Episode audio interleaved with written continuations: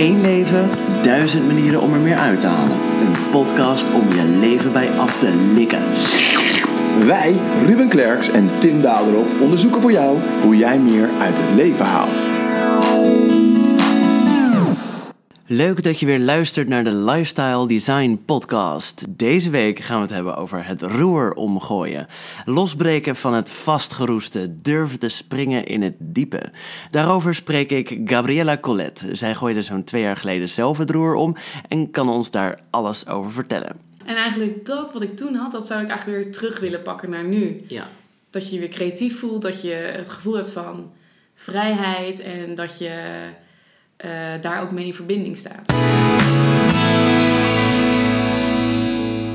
Maar voordat we beginnen, abonneer je via jouw favoriete podcastkanaal Spotify, iTunes of Stitcher op de Lifestyle Design Podcast. Dan blijf je automatisch op de hoogte van volgende afleveringen. En luister je nou op Apple Podcast, dan doe je ons een enorm plezier door ons 5 sterren te geven.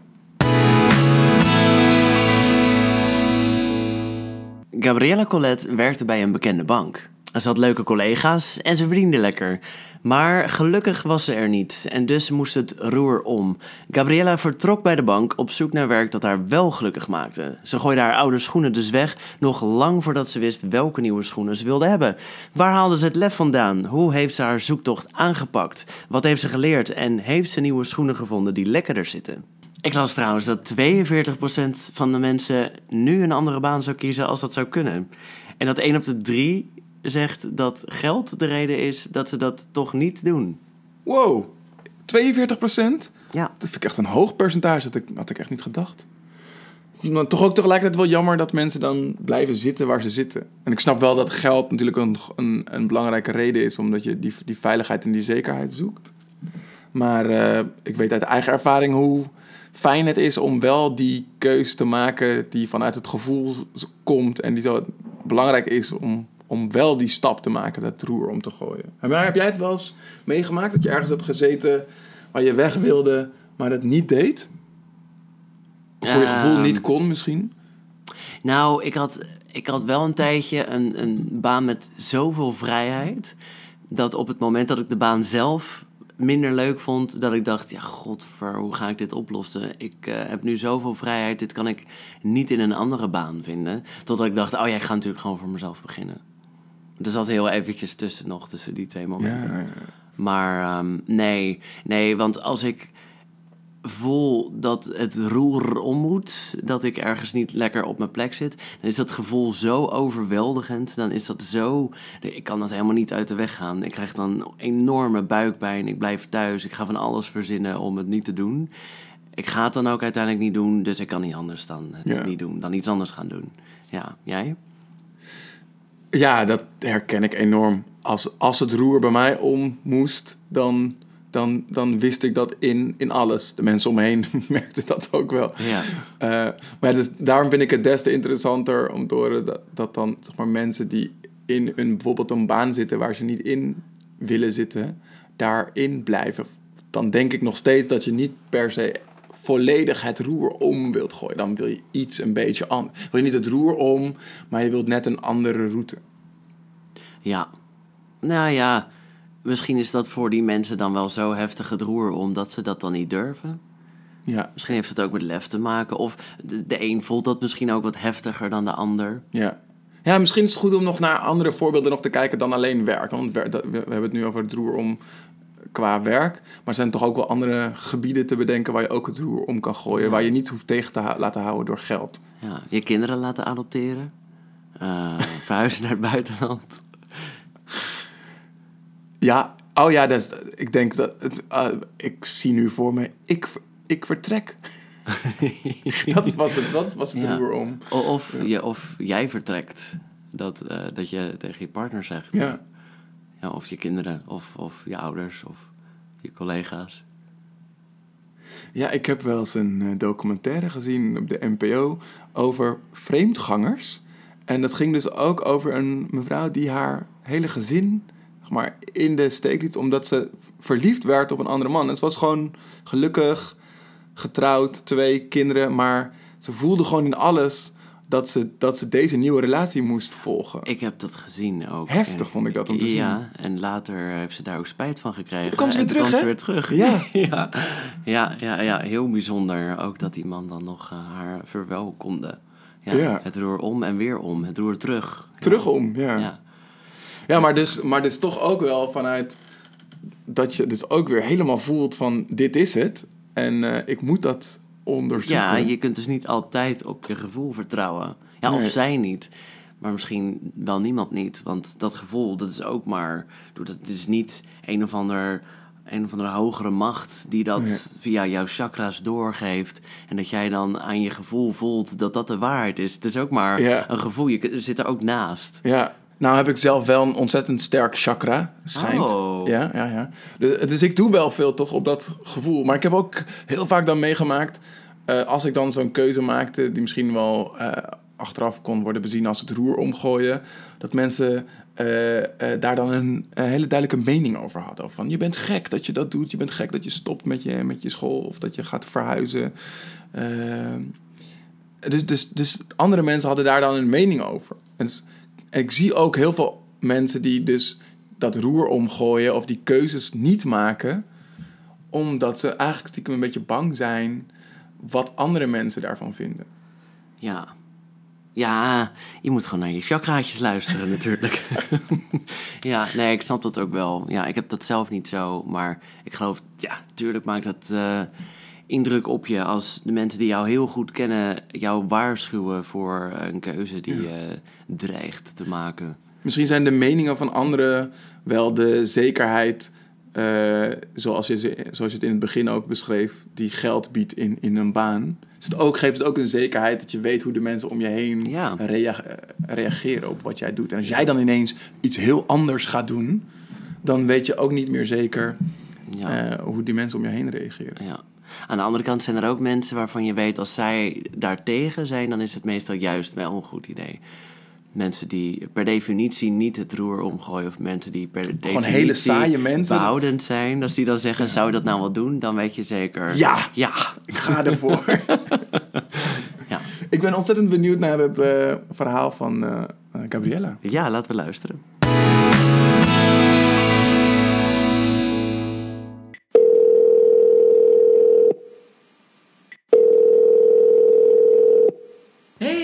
Tim. Hey Gabriella, wat leuk dat je mee wilt doen aan deze podcast. Wat gezellig. Eh, leuke collega's had je, een korte reistijd en je deed ook iets waarvoor je was opgeleid. En je verdiende ook nog eens lekker. Dus eh, zou je niet kunnen zeggen, nou wat een aanstellerij, wat wil je nou nog meer? Ja, op papier eh, was het, klonk het fantastisch. En ik dacht, lekker op mijn fiets naar werk. Fijne collega's. ik leer wat. Het is in het verlengde van mijn studie. Ideaal op papier. Ja, want even Maar- voor alle duidelijkheid, wat deed je precies en waar deed je dat? Ik eh, werkte als community manager bij, eh, bij een bank. En eh, daarvoor werkte ik overigens ook als freelance, nou ja, onder andere content creator en business developer bij een start-up in Den Haag. Ja. Die richt zich op bepaalde manieren van samenwerken. En eigenlijk waren dat beide twee omgevingen waar ik niet helemaal op mijn plek zat. En waar Mhm. iets ging knagen, waarvan ik dacht... hey, dit is in het verlengde van mijn studie, dit moet ik leuk vinden.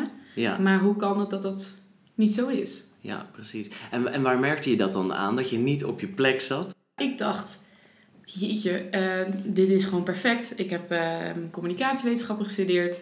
Ik ga iets doen in het verlengde hiervan. Ehm, laat ik starten. Dus alles op papier klonk heel goed. Maar mijn gevoel in mijn lichaam merkte ik eigenlijk... Oh, dit, er knaagt iets. Het zit niet lekker. Ja. En dat vond ik heel vervelend. Want ik dacht, mijn ratio zei... Stoppen. Eh, gewoon of st- stoppen met, met, met twijfelen. Je, en je ratio zei stoppen. Nee, sorry, mijn ratio zei... eh, Ja, ja, precies. Je ratio zei, hé, hey, luister, je moet hier blij mee zijn. Dit is in het verlengde van je studie. Je verdient lekker. Wat zit je nou te zeuren? Je gevoel zei, Ja, dit gaat niet en, goed. en mijn lichaam zei, ik kan niet meer, ik ben moe. En je lichaam, precies. Want ik wilde vragen, wat merkt je dan precies? Want je zegt, er knaagde iets. Is dat dan moeheid, eh, noemde je al even. Wat merk je dan nog meer? In het begin voelde het een beetje als een, een, een soort van tegenstrijdigheid. Dat je, je, vo- alsof je zelf in strijd bent met jezelf. En uiteindelijk Ja. ging ik daarover eh, proberen na te denken en te voelen. Ja, En, Ja, ehm, en dat uitte zich in vermoeidheid, ehm, slecht slapen, veel Mhm. piekeren. ja. Uiteindelijk ook een beetje, nou ja, dat je een beetje zo, z- ja, zweetaanvallen wil ik het niet noemen, maar wel dat je meer ehm, gespannen bent in Mhm. gesprekken op werk. Hoe lang heeft dat geduurd? Hoe lang heb je dat gevoel, dat nare gevoel gehad voordat je die, het roer om hebt gegooid, zeg maar? Ehm, is dat daarna, ja, hoe lang zal dat zijn geweest? Een klein jaar. En toen ben ik, toen dacht ik, nou, neem even rust. Ja, Eh, e- even rust nemen. ja. En ik ga weer door. met precies Nou ja. hetzelfde. Daar ging het dus mis. Want daar in de tweede omgeving ehm, was het eigenlijk nog niet helemaal... Het, het onderliggende probleem was nog niet Ja. opgelost. Nee, precies. En je deed op zich weer hetzelfde, toch? Ja, deed- in een andere omgeving, maar hetzelfde soort werk en hetzelfde soort opdrachtgever. ja, je kan, het, je kan het wel met elkaar vergelijken, ja. Ja. ja. En, dat, eh, en het was moeilijk, want ik dacht, ja, maar ik vind het ook ergens heel erg leuk. Ik vond het heel leuk op papier om het te doen, maar ik merkte dat er toch iets... Ik kreeg dezelfde symptomen en wel eh, wat lichter. Want ik dacht, oeh, dit is niet goed, ik moet even rustiger aan. Dus ik wist wel, Ja. ik moet rustiger aandoen. Maar het was nog niet weg. Ik dacht, ah, ik moet nog even iets beter gaan beseffen van... Oké, waar komt dit vandaan eigenlijk? In Ja. plaats van even rusten en weer door. Het was ehm, opnieuw niet helemaal waar je je lekker bij voelde, maar niet zo verschrikkelijk als dat je eerder een keer had meegemaakt. Ja, Maar wel erg genoeg om de knoop door te hakken om weg te gaan. ja. Ja, En dat uiteindelijk eh, is heel goed geweest. Want ik besefte wel, ik ging meer nadenken van oké, is mijn een werkomgeving wat niet, ehm, ik, ik vind het ergens heel leuk, maar het is toch niet waar ik heel al mijn energie uit haal. Wat zijn dan eigenlijk, wat zijn de factoren die voor mij belangrijk zijn? Eigenlijk de waarden, mijn, Ja. mijn kernwaarden, ja. Daar ben je over na gaan denken na of voordat je daar wegging? nadat ik daar wegging. Oké, precies. Want daarvoor dacht je dus, er zit iets niet goed. Ik word hier niet blij van. Ik weet nog niet waar ik dan wel blij van word. Maar ik weet wel dat ik hier dus weg moet om achter te komen waar ik wel blij van word. Ja. Oké, ja. En daar ben je toen over na gaan denken. Ja, dan ben ik eigenlijk... Nadenken is eigenlijk ook niet het juiste. Want uiteindelijk is het ook een, vooral een, ge- een gevoel. Of eh, tot rust komen. Ja. Maar ik ben er wel licht over na gaan denken. Van wat, hey, wat waren nou die factoren vroeger... eh, in bijvoorbeeld een jaar of een aantal maanden... dat ik me echt goed voelde. En wat deed ik toen? En Ja. waar werd ik toen blij van? Ja. En toen ging ik terug naar mijn studententijd. En dat was eigenlijk vooral een combinatie waar ik altijd iets creatiefs deed. Dus iets met Mhm. mijn handen maakte. Ehm, en ik werkte altijd in een sieradenwinkel. Maar ik dacht altijd, mijn ra- ratio zei ja, maar dat is een, dat is een bijbaan. Dus Ja. dat is, dat, weet je, dat was hartstikke leuk. Maar Mhm. voor nu niet meer. ja, precies. Dus ik wist hem altijd weer te weerleggen. Wat ik Ja. eigenlijk, wat, Ja. in de kern wat ik heel leuk vind. Weet je is- ook waarom je ratio dan zei, ja, maar dat is een bijbaan, dat kan nu niet meer iets serieus zijn? Ik denk, ehm, ik, het gaat misschien weer een beetje terug naar, naar, naar, naar echt naar vroeger. Dat je, je start met, eh, nou wat is het, de peuterschool, Mhm. peuterspeelzaal. Daarna ga je naar de middelbare school. Het zijn allemaal eigenlijk regeltjes voor jou, of zijn, ja, het zijn al jaren die voor jou bepaald zijn. Je gaat, dat, je gaat naar school, iemand zegt tegen jou wat je moet doen. Mhm. En dan voor mij spring je eigenlijk een soort van hoepel door van oké, ik heb de basisschool heb ik gehaald. Mhm. Vervolgens heb je het hoofdstuk middelbare school, waar je nou ja, van vier tot zes jaar ehm, aan de slag bent. Allerlei mensen zeggen iets wat je moet doen. En die hoep heb je bereikt met het behalen van je diploma. Ja. Dan ga je naar de universiteit. Je maakt een keuze, ja, een keuze op dat moment waarvan je denkt, dit is een, goed voor mij. Ja. Je, je, ja, je gaat weer door een hoepel heen van tentamens halen en dan ben je klaar. En voor mij was op een gegeven moment na de hoepel van de, van de universiteit dat ik dacht, oké, is geen Waar is mijn volgende hoepel? ja, precies. Ja. En dat voelde ineens heel vrij. En, ja. Oh, wel fijn dus. Nou nee, het voelde heel vrij, Ja. maar iets te vrij. Oké, ja, dacht, ik, voor mij is vrij altijd, oh ja, lekker. Maar Ja, nee, dat is die- ja, Oké, het kan ook too much eh, zijn. het, en het had ook iets, eh, het, had, ja, het was iets too much. Ja. Ehm, en achteraf heb ik absoluut eh, vrijheid nodig. Mhm. Maar het was toen too much. Maar toen, ik dacht, ik start gewoon ergens. Ja. En eigenlijk heb ik nooit, denk ik, heel goed nagedacht over wie ben ik en wat Ja. vind ik belangrijk. ja, ja, precies. Los van welk vinkje moet ik ergens afvinken om een tentamen te halen. Ook omdat het nooit eerder gestimuleerd is, eh, toch? Nou, omdat ja. je die hoepels, iemand anders hield die hoepel voor je, iemand anders zei hoe je er doorheen moest springen, en iemand anders zei, en dat is de volgende hoepel. Ja, en je vroeg aan anderen eh, hoe je door de hoepel kon springen. Ja, ja, ja, precies. Ja, inderdaad. Ik denk dat dat best wel een probleem is in het onderwijs, dat kinderen te weinig, denk ik, zelf aan het denken worden gezet over wie ben ik en wat voor soort dingen vind ik belangrijk. Los van ga je aardrijkskunde, geschiedenis of wiskunde doen. Ja, ik denk het wel. Ja, ja. absoluut. En soms vraag ik me af, ben je op die leeftijd er ook al klaar voor om altijd maar erover na te blijven denken? Ja, Ik, ik denk het ja. enerzijds ook wel hoor.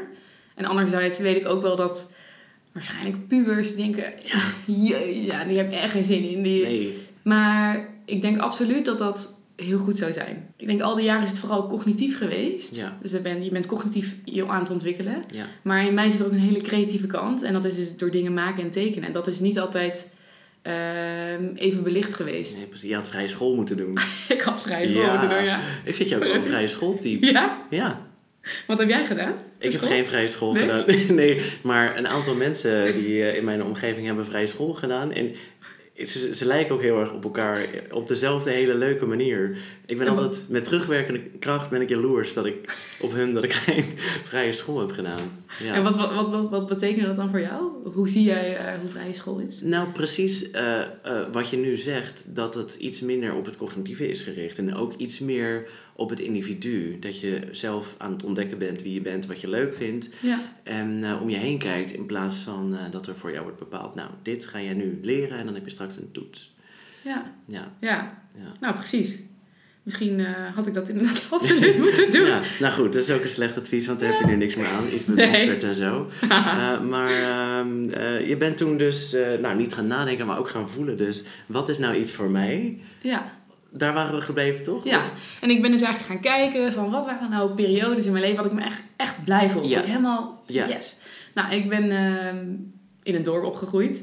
Waar ik eh, op een gegeven moment een pesthekel aan had. Omdat ik eh nou, elf kilometer moest fietsen naar het eerstvolgende feest. Ja, en een vriendin. Ja, Maar achteraf is dat een hele fijne omgeving geweest. Omdat daar was ik in de natuur. En dan kon ik letterlijk appels van de, van de boom uit de tuin eh, plukken. En die verkopen aan de dijk. We wonen aan de dijk. Mijn ouders wonen daar nog steeds. En het was een enorme vrijheid, een bron van inspiratie. Ik ging altijd op pad. Ik kon Mhm. de tuin in en dan had ik beestjes en, en, en appels en noten. En ik wist wanneer eh, de bomen in bloesem stonden. Ik stond heel erg in contact eigenlijk met de natuur. ja. En wat voor mij ook ergens creativiteit is. Ehm, Wat is dan de creativiteit daarin? Dat je dingen... ehm, ehm, ja, dat je van dingen... dus bijvoorbeeld van de appels. Dat ik daar iets van kon gaan maken. Dat ik dacht, oh, ik kan Oké. er... eh, Ja. ja, dat klinkt heel stom hoor, maar... Nee. Daar kan ik een, eh, kan ik een appeltaart van maken. Ja, Daar ja, kan ja. Ik, eh, ik kan ze ook gaan verkopen aan eh, de fietsers die voorbij komen. Ja, en ook iets Heel wat zinnig. dus niet van tevoren al vaststaat. Van kijk, Precies. dit is iets en dit is wat je ermee kunt doen. Ja. Dat je dat zelf bedenkt. Dat je ontdekt, speelt. Ja. Ja, ja, En eigenlijk dat wat ik toen had, dat zou ik eigenlijk weer terug willen pakken naar nu. ja. Dat je je weer creatief voelt, dat je het gevoel hebt van vrijheid en dat je eh, daar ook mee in verbinding staat. ja. En daar Ja. kwam ik ook achter. Mijn kernwaarden zijn dus ook cre- creativiteit, vrijheid en verbinding. En eigenlijk dat ben ik gaan kijken van hoe was dat nou vroeger? En hoe kan ik dat nu ook weer toepassen? Dus steeds die drie kernwaarden gaan bekijken in mijn week. Hoe, hoe ben je tot deze drie kernwaarden gekomen? Dat is, een, dat is een goede vraag, want dat kan natuurlijk niet zomaar uit de lucht Nee, vallen. precies, ja. Het was wel... ehm, ik ben er meer over na gaan denken door in de natuur te zijn. En Oké. dat wel gaan opschrijven. van, Oh ja, de natuur is belangrijk voor mij. Ergens rust. En eh, ik ben altijd gek op, eh, eh, cre- ja, creatief, op schilderen, op tekenen, op koken, op bakken. Iets maken. Ja, En ehm, ik vind het ook altijd fijn om ehm, dus in de natuur te zijn. Dat je ergens, ik noem het dan maar in verbinding. Maar in verbinding met de natuur dat je je kan verwonderen over wat er allemaal is. Ehm, maar dat, is wel, dat zijn een aantal factoren. Maar op een gegeven moment ben ik ook gaan kijken van... hé, hey, ik heb het natuurlijk ook wel ingelezen en van anderen gehoord... van hoe kom je nou weer meer tot jezelf? En dat is Mhm. meer weer achter je kernwaarden komen. Dan heb je Ja. een lijst aan kernwaarden. Dus die- ik Ja. weet ook wel, ik ben begonnen met een enorme lijst. oké, ik ja. tien aan... Ja. Ja, Nou ja, ehm, omdat, eh, maar nou ja, dat, misschien projecteer ik dat dan ook eh, te veel eh, op de omgeving om me heen. Ik heb het idee dat het altijd dezelfde kernwaarden zijn. Of Ja? misschien kan ik me gewoon heel erg vinden in jouw Ik wou kernwaarden. net zeggen, ja, dat zou best kunnen. Wij lijken op elkaar misschien wel. Precies, ja. Want, maar er zijn er in ieder geval wel veel meer. Nou, voor anderen kunnen dat wel andere zijn. Dat je meer van stabiliteit houdt. Ja, van eh, ja, authenticiteit. Ja, Bijvoorbeeld. Ja, oké. Oké, dus dat had je bepaald heel duidelijk. Dat zijn mijn kernwaarden. Ja, en dat klinkt nu zo van, oké, dat, eh, dat is nu een kapstok en daar ga ik eh, aan vast. Het is gewoon eigenlijk een leidraad om beter te begrijpen, oké, wat heb ik nodig in, het, eh, in, eh, in mijn werk? Ja, In mijn werk, maar uiteindelijk ook in je vrije tijd, in ehm, je contacten met familie en vrienden. En zo kan je dat eigenlijk, je kan het natuurlijk helemaal uitspreiden. Ja. En voor mij was het eerst heel erg was ik gefocust op werk, omdat ik, ja, daar was ik op dat moment mee bezig en dat, ja, daar was ik mee aan het worstelen. En toen besefte ik van, maar wacht eens even, je hebt heel veel factoren in je leven en werk is een, is een factor. Maar je hebt nog zoveel andere dingen waar je ook blij van kan worden. En waar je ook al die kernwaarden in kan toepassen. Ja, en dat helpt mij nu wel om het ook meer te waarderen dat, je, dat dat bij jou past. En dat je er blij van wordt en dat, het, dat, je, nou ja, dat je daar ook eh, voor mag kiezen. Ik pas hem toe op, ehm, op een beetje met alles wat ik nu doe. En in werk is het, dat deed ik al, maar was vooral vrijheid eh, gebaseerd op, op freelance basiswerken. Ja, ja. Dus dat je zelf kan kiezen wat je doet En hoe? en hoe. Ja. En dan in welk tijdsbestek en met wie. Ja. Dus dat is al fantastisch. En de creativiteit ben ik eerst terug gaan vinden door... Ik ben afgelopen jaar heb ik als... ehm, eh, ben ik eh, weer in de sieraden teruggegaan. Omdat ik echt iets wilde gaan maken wat ik heel Aha. leuk vond. Ja. En nu, ehm, wat echt, waar mijn hart echt bij ligt, is bij, bij food, bij koken, eh, eetculturen, mensen met elkaar verbinden. Dus die twee factoren, creativiteit en verbinding, komen heel erg in food eh, bij mij terecht. En ja, als ik die aspecten die, die heb, dan, dan eh, is dat heel prettig. Ja, ja. En ja, dus nu heb ik ook een opdracht gevonden, toevallig, toevalligerwijs. Dat ik dacht, ja, dit is het. Wat is dat voor opdracht? Het is uiteindelijk een, een content eh, creatie eh, klus. Aha. Waar ik, eh, wat ik echt heel leuk vind, mag schrijven over allerlei diverse eetculturen. Vanuit Syrië tot Oezbekistan tot India. En ja, voor mij is het, het, het- alle puzzelstukjes vallen bij elkaar. Ja, ja, Dat ja, ik- super en- gaaf. Ja, Ja, het is hartstikke leuk. Hey, en maar en wat what about het puzzelstukje iets met je handen doen dan? Ja, dus dat... eh, ja, heb jij... Ja, let op, hè? Ja. Nou ja, en dat ehm, besef ik ook wel. Dat ehm, kan ik ook vinden in ehm, dingen naast mijn werk. Ja. Dus bijvoorbeeld altijd blijven koken.